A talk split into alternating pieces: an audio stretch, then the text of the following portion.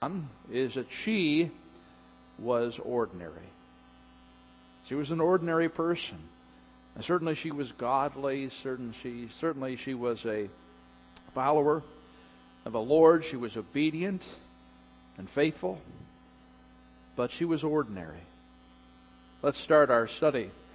In Luke 1 26 through 27, in the sixth month, God sent the angel Gabriel to Nazareth. Now, Gabriel was the chief messenger of the angels. Whenever an important message was to be delivered, Gabriel did it. And Gabriel went to Nazareth because that's where Joseph and Mary lived. To a virgin pledged to be married to a man named Joseph, a descendant of David. A couple of things we need to realize about Mary. She was very young. There was no really adolescence or teenage years back then. He went from being a child to being an adult. People typically got married from 12 to 15 years old. There are also arranged marriages. The parents chose who their children would marry. I don't know about you, but I think arranged marriages are a great idea. I got three boys, 15 to 20, and uh, I'm thinking about that for them. No doubt. I, I, might put a page on Facebook and see how many fans I get of arranged marriage. In fact, we have a couple that attend Springbrook here, John and Carnegie, who are from India. They grew up there and moved here to the States, and they had an arranged marriage. They knew of each other and they spent some time together before they were married, but not much time. It's a fascinating story. And they're a, very godly couple. And they really have a love for one another. So, hey, it works, no doubt. So it's an arranged marriage. Also, you need to understand how engagements worked back in that day. It wasn't like today. You get engaged, you can break an engagement, but once you became engaged, you became betrothed back in that day, it was a legal binding contract. So therefore, once you're engaged, you were married, but you lived apart for a year to prove your faithfulness to one another and to prepare for your marriage. What the man would do is that he would add an extra room onto his father's house. I don't know if I'm crazy about that idea, but uh, they lived it as an extended family. So that was a year of preparation, and it was in that year of preparation that Mary got this news from Gabriel that she was going to have a child, a very special child. Now, what do we know about Mary? Well, the virgin's name was Mary, period. That's kind of interesting, isn't it? We don't get a lot of information about Mary here or really any place else. We knew that she was a peasant. They were poor. Joseph was a carpenter, but there's not that much about Mary. So the question is, why did God choose Mary? There were other godly young women who could have bore the Messiah, but he chose Mary. And we don't know why he chose Mary, but he did. Mary was just an ordinary girl certainly a godly woman, but God chose her. And God chooses people to do certain things, and sometimes we never know why. But that's how it is. And Mary was surprised as anybody. We look in Luke chapter 1, verse 28. The angel went to her and said, Greetings, you who are highly favored. The Lord is with you. It's nothing about who Mary is, it's that God has chosen you. God has looked down upon you and He's with you. Mary was greatly troubled at his words and wondered what kind of greeting this might be. First of all, she's surprised an angel shows up, and then she says, What does God want with me? What can I do with for God? I'm just an ordinary girl. We see it again in the next passage. Luke 146, Mary's Magnificat, her song to God of worship. Mary said, My soul glorifies the Lord, and my spirit rejoices in God my Savior. She's filled with worship because she's been chosen. For he has been mindful of the humble state of his servant. She said, I'm just a humble girl. And for some reason, He's chosen me, and my heart bursts with joy because of that. From now on, all generations will call me blessed. Now, she's not bragging here. She's just stating the fact that she was going to be the mother of the Messiah. So she knows that everyone will look back on her and said, wow, what a wonderful experience being the mother of the Messiah. How blessed she was by God. But she was ordinary. I feel ordinary. How about you? Yeah, it's interesting. I was thinking this past week about people who graduate from high school and college, and they start out in life with all kind of dream, all kinds of dreams and ambitions, and what their life is going to be like, and how their life is going to be different from other people that they've known. They're not going to make the same mistakes, not going to have maybe the same experiences. But for those of us who are a little older, uh, we know that life can be pretty challenging, right? Life doesn't turn out typically the way you want it to turn out. Life beats you up. Life is incredibly disappointing in so many ways. And after you've lived so many years, you realize you're not as special as you thought you were. Now, you're just an ordinary person moving through life. And this can create delusionment among many people because other people have told them, the media has told them if they pursue certain things, if they pursue fame, if they pursue, pursue power, if they pursue accumulating all kinds of stuff, that that's going to be fulfilling in life, and they find that it's all lies because they don't feel fulfilled. They're just ordinary people who are struggling along. But friends, the only thing that changes an ordinary person into an extraordinary person is a personal relationship with Jesus Christ. Now, some of you say, hey, well, I've tried that too. I've done the Jesus thing.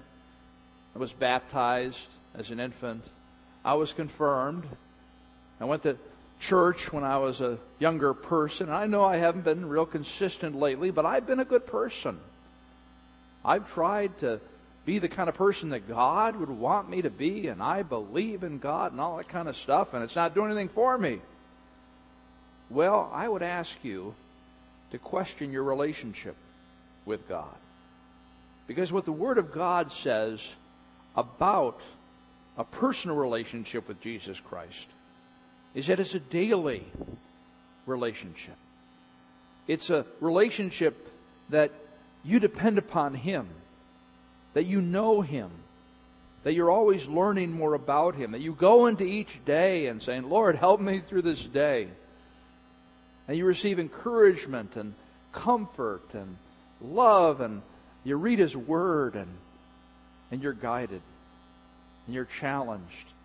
And, and your life becomes all about Him, all about serving Him, all about knowing Him. That's what it means to have a personal relationship with Christ. And maybe that's what you don't have. You have religion per se, but you don't have a relationship. And God wants a relationship with you more than anything else. We read in Romans, or excuse me, Revelation chapter 3:20. Here I am. Jesus Christ says, I stand at the door and knock. If anyone hears my voice and opens the door, I will come in and eat with him, and he with me. Is that the kind of relationship you have with Jesus? It's like sitting down for a meal with a good friend. That's kind of relationship that I have. That's a relationship that many people have. Maybe you don't. Well, God loves you so much. And He wants that relationship with you where you're interacting with Him on a daily basis, where you're depending upon Him, where He's the focus of your life. We're all ordinary people.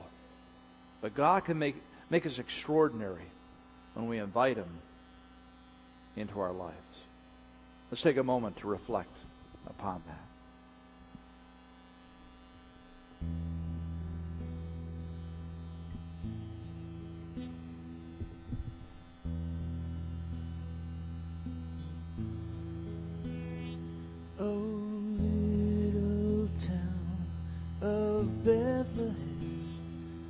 Still we see thee night above thy deep and dreamless sleep. The silent stars go by, yet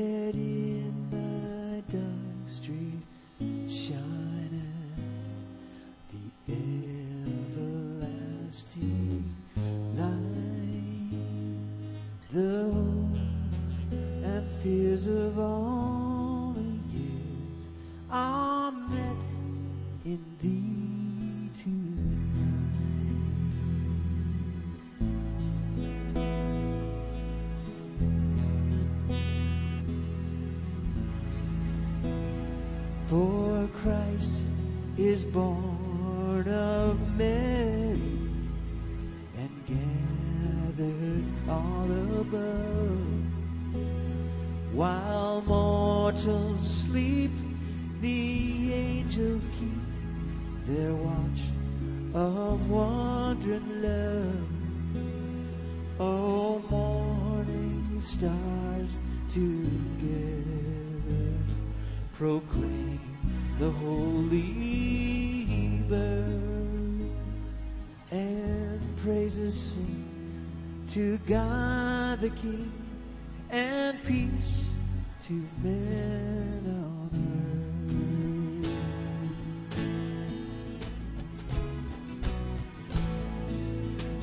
Peace to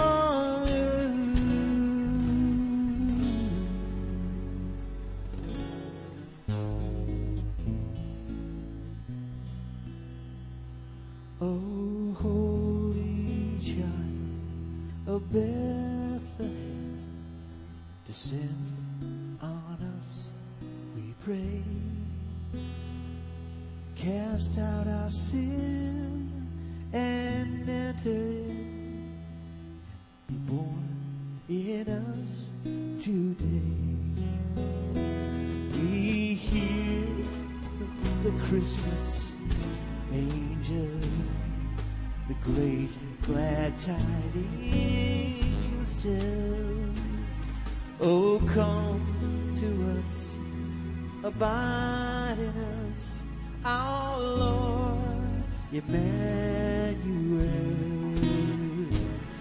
our Lord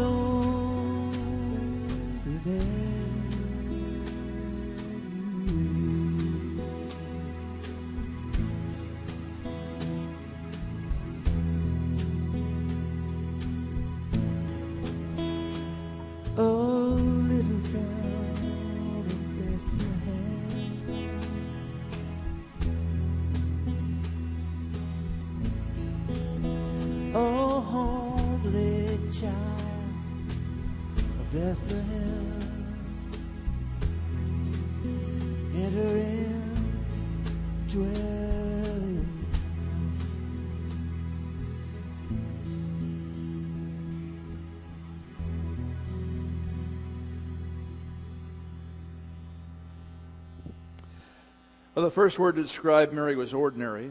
The second word I thought of was faithful. As faithful. We look at our passage. Now the angel had come and said, Mary, you're going to bear a baby, and you are going to be the mother of the Messiah.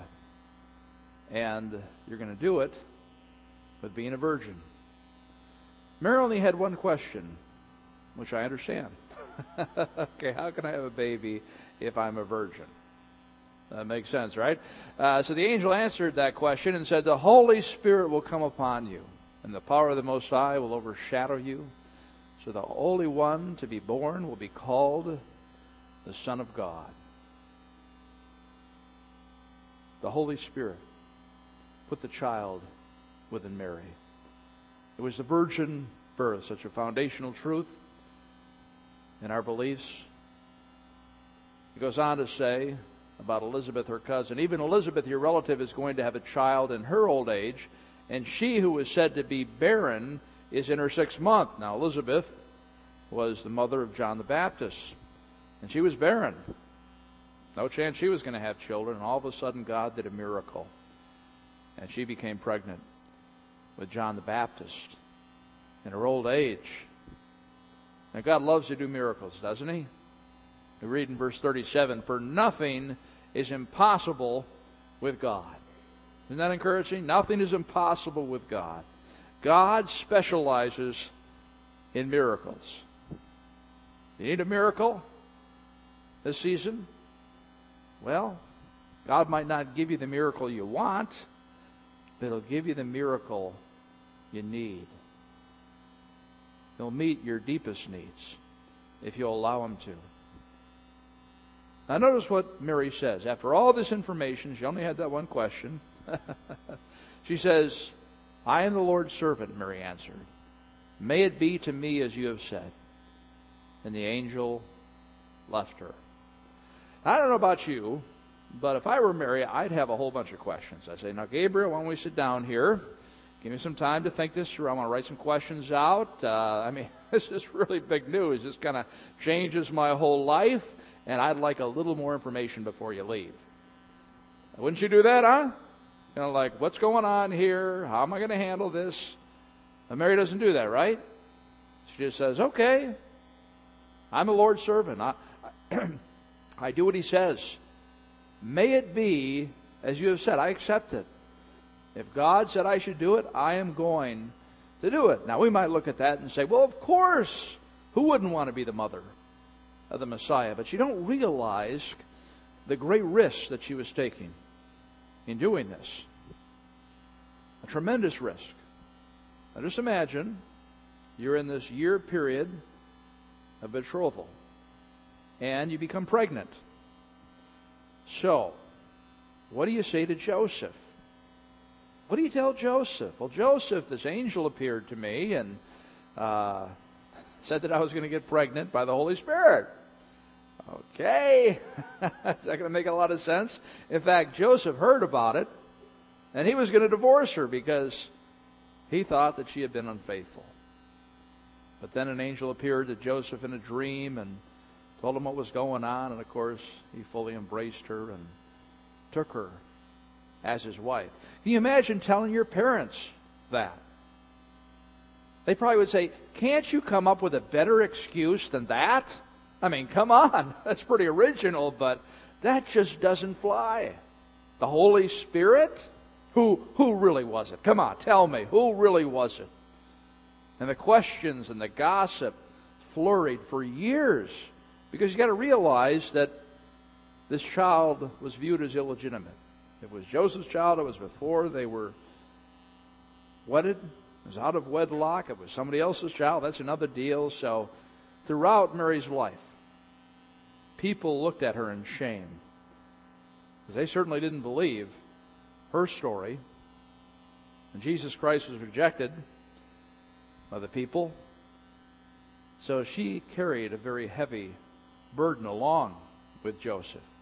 Nobody believed their story. And of course, we know that Mary saw her son die. That was a tremendous pain in her life. She could have said, I want more details. I want more promises. I want more guarantees here before I agree to this. But she said, you know what? I'm just going to put my faith in God. I'm going to trust that God is going to provide for me, that He's going to work everything out day by day. I don't know what it's going to look like, but God's going to take care of me. And friends, that's the best way to live because life is uncertain in so many different ways. I know that so many of you are just waiting for January 1st, 2011. You cannot wait any longer. This has been a year that you want to forget. It's been a very difficult year. Maybe you lost your job. Maybe you've been out of work for over a year. How difficult is that? Maybe your job has gone sour for some reason. Maybe you're struggling in a relationship. Maybe your marriage is dead.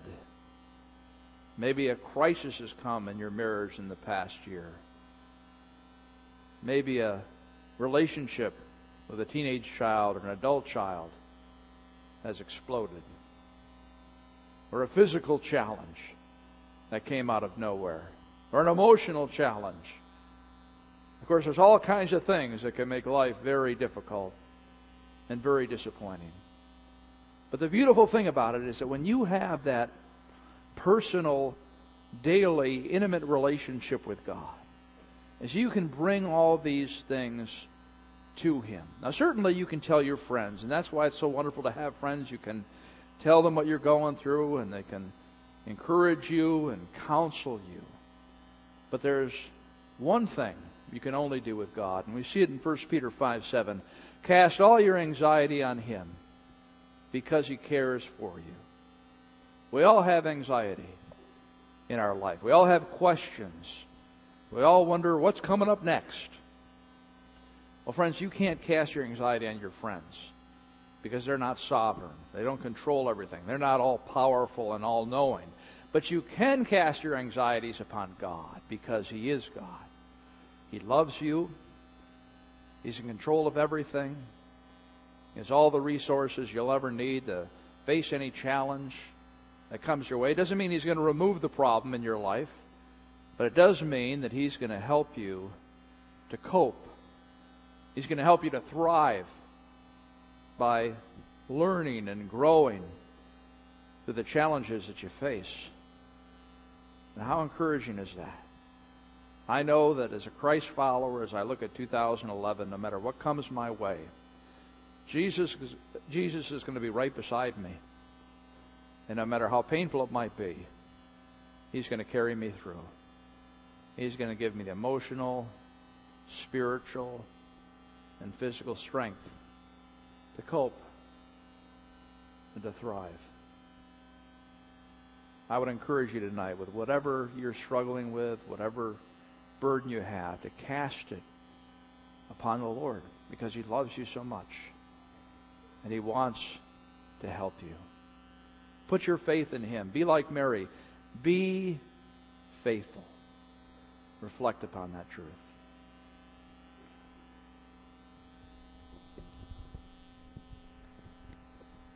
You must have some faith or you wouldn't be here tonight.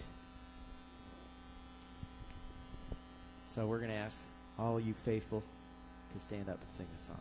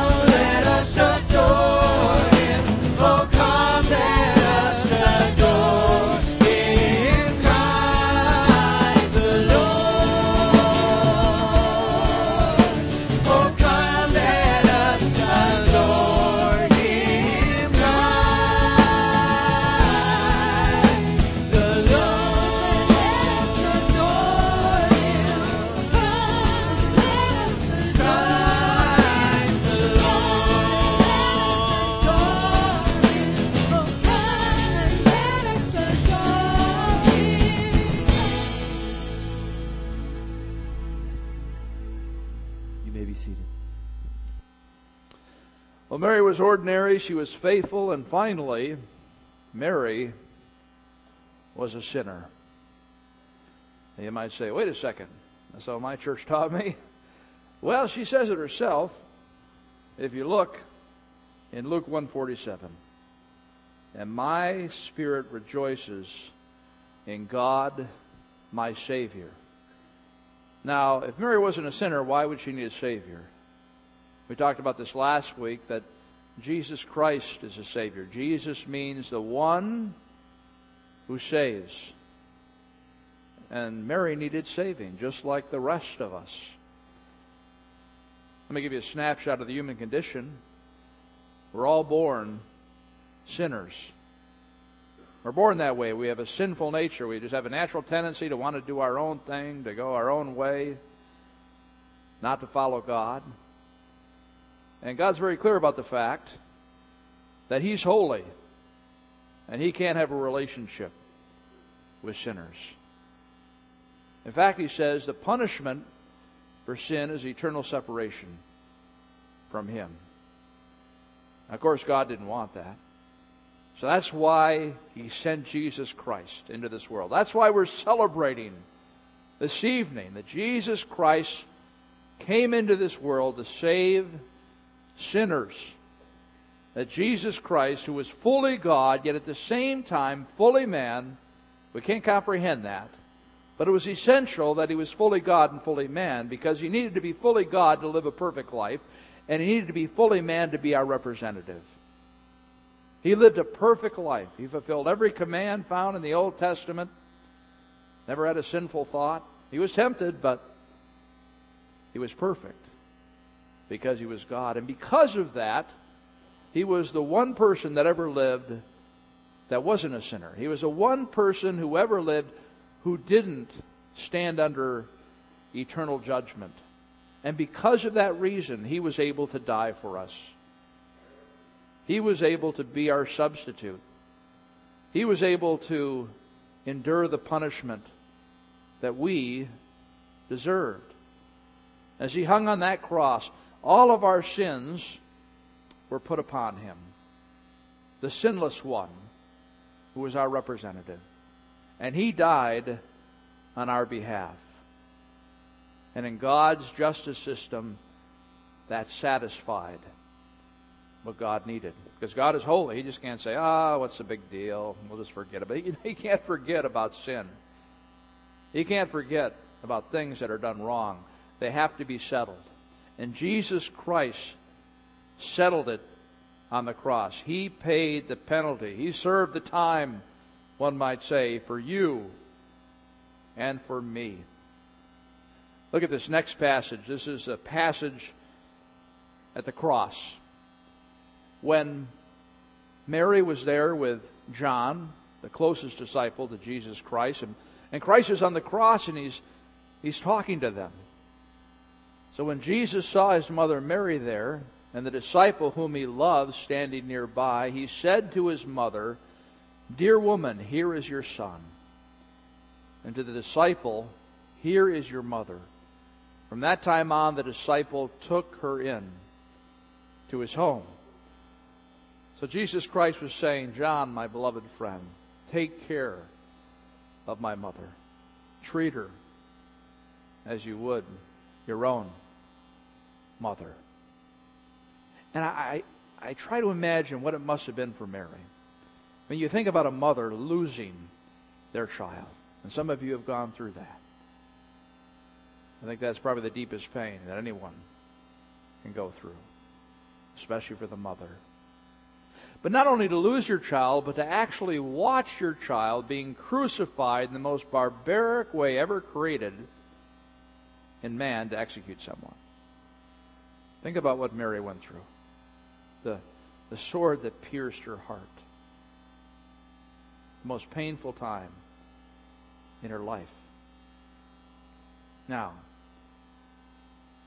think several years later, after she had accepted this free gift of salvation from God that her son provided.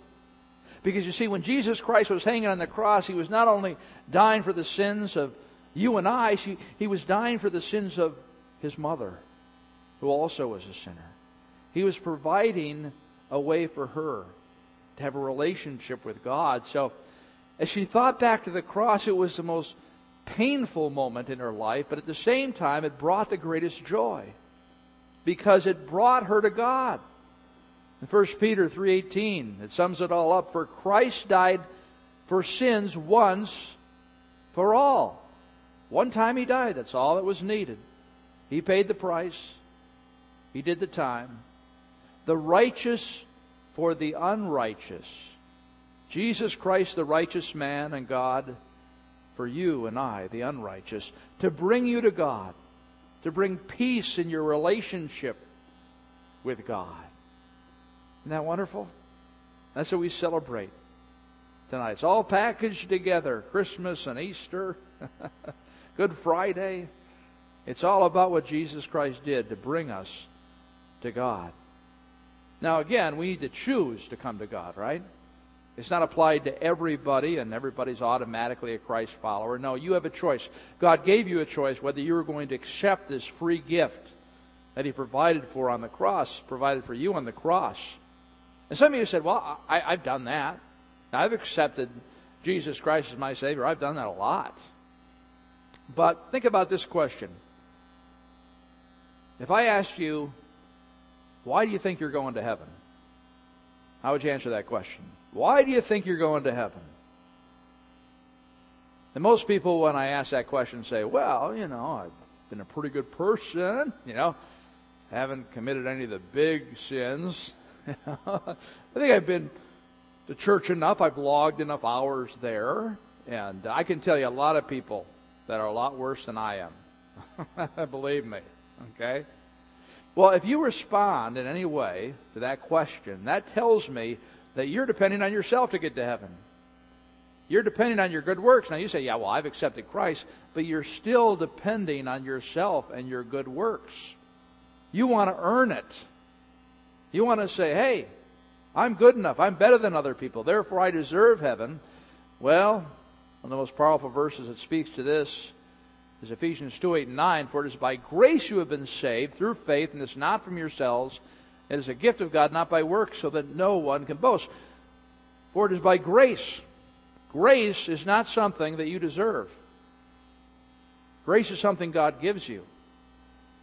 For by grace you've been saved through faith. It takes a step of faith to become a Christ follower. You can't have all your questions answered. Some people, you know, they won't become a Christ follower until Jesus Christ appears in the flesh and he answers all their questions that they have. Then they'll become a Christ follower. Well, that's not faith, friends. You got to take a leap of faith. There's some questions that are not going to be answered. But you have to have enough of a faith in the Word of God, enough of confidence in God that He will save you if you put your faith in Him. That's what God wants. And this not from yourselves, it is a gift of God, not by works so that no one can boast. I can't stand up here and say, well, you know, I am a child of God because I'm just so good. That's boasting, isn't it? I can't earn my gift of salvation. You guys are going to be going, going home to open some gifts maybe tonight and tomorrow. And I shouldn't have said that because now you're going to start thinking about it. But you're going to go home and you're going to open up maybe one particular gift is, is the one gift that you have been waiting for. You've been praying for. You've been begging for. You've been leaving hints all over the place. And you've got it. And so you look at that family member who gave it to you and said, thank you, thank you so much. Now, what can I do for you to earn this gift? You want me to shovel the walk for the month of January? You want me to wash the dishes?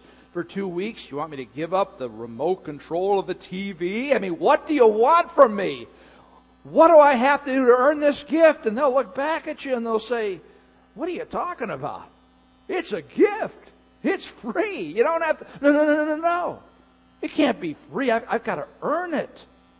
You see, you just can't give me something free. You know, no, there's no free gifts in life, right? You see, what gets between so many people and God is their pride. They just don't want to receive a free gift. No. No. I'm too good for that. God, you show me what to do, I'll do it, and then we'll have a great relationship. Well, friend, that could be your problem tonight. As you've been saying, hey, what do I do? Because I'm just not humbling myself and saying, I've got nothing to put into this deal. Well, friends, if you're going to become a Christ follower, that's exactly what you need to do. You need to humble yourself. You see, I am a sinner, and I can do nothing to merit God's favor. And some of you will refuse to do that.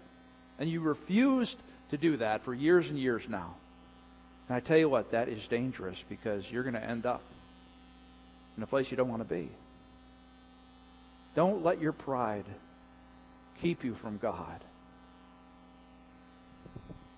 You know who you are.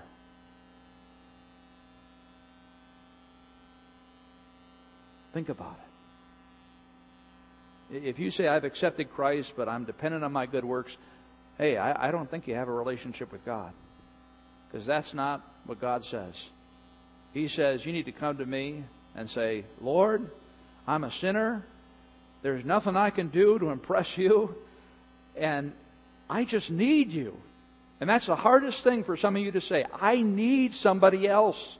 I, I need somebody else. I need someone to save me. But that's what you've got to say in order to know that you have a relationship with God, an eternity with God. Don't let your pride keep you from God. Give it up. Face the truth. You're a sinner and you need a Savior.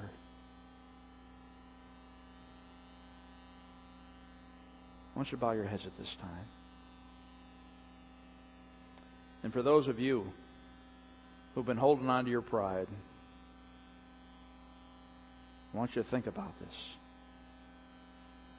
I was talking with a person just before the service, a wonderful friend who eight years ago made a decision like this that we're talking about right now to become a Christ follower. And she's just a wonderful servant of the Lord, and God transformed her life. And I, I hope it's the same for maybe some of you tonight. What do you need to do to accept this free gift? No strings attached? Well, you need to say, I'm a sinner. I can't get to heaven on my own. My good works mean nothing. I repent of my sin. I turn from my sin and I put my trust solely in Jesus Christ. And when you communicate that to God, He receives you into His family. And you start this love relationship that is so meaningful and that will last forever. So just take a moment. We'll take a moment of silence here and just speak to God if He's been speaking to you and tell Him that you're a sinner. Tell Him that uh, you're giving up. You're humbling yourself. You're saying, nothing I can do to have a relationship with you. Tell them that you repent of your sins. Tell them that you want to be his child. And thank him. Because if you've made that decision, he's going to honor that decision. And you're now a part of the family of God. Let's pray together. Heavenly Father, I want to thank you for anyone here who's made that decision tonight. I also pray for those people who are still struggling out there. They said they've accepted Christ, and now they did in their own way, I guess, but if they're still holding on to their good works, you're not receiving them into your family. I pray they'd let down their pride. And we all know that good works is, those are things we want to do after we come to you, but they don't qualify us for salvation. The only qualifier for salvation is humility, realizing you got nothing to bring to the table. I pray for those who are still struggling that they would humble themselves before you and accept you. In Christ's name.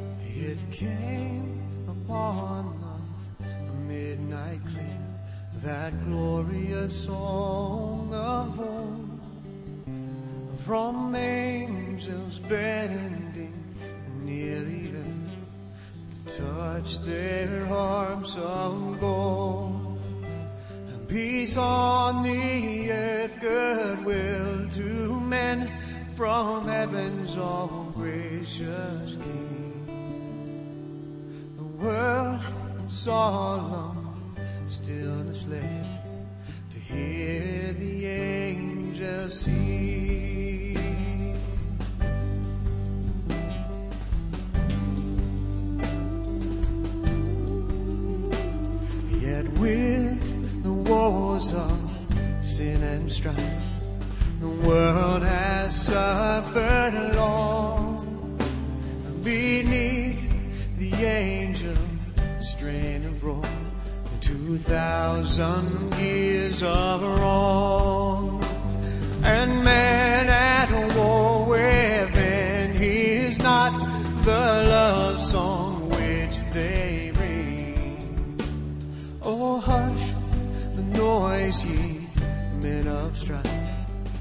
King.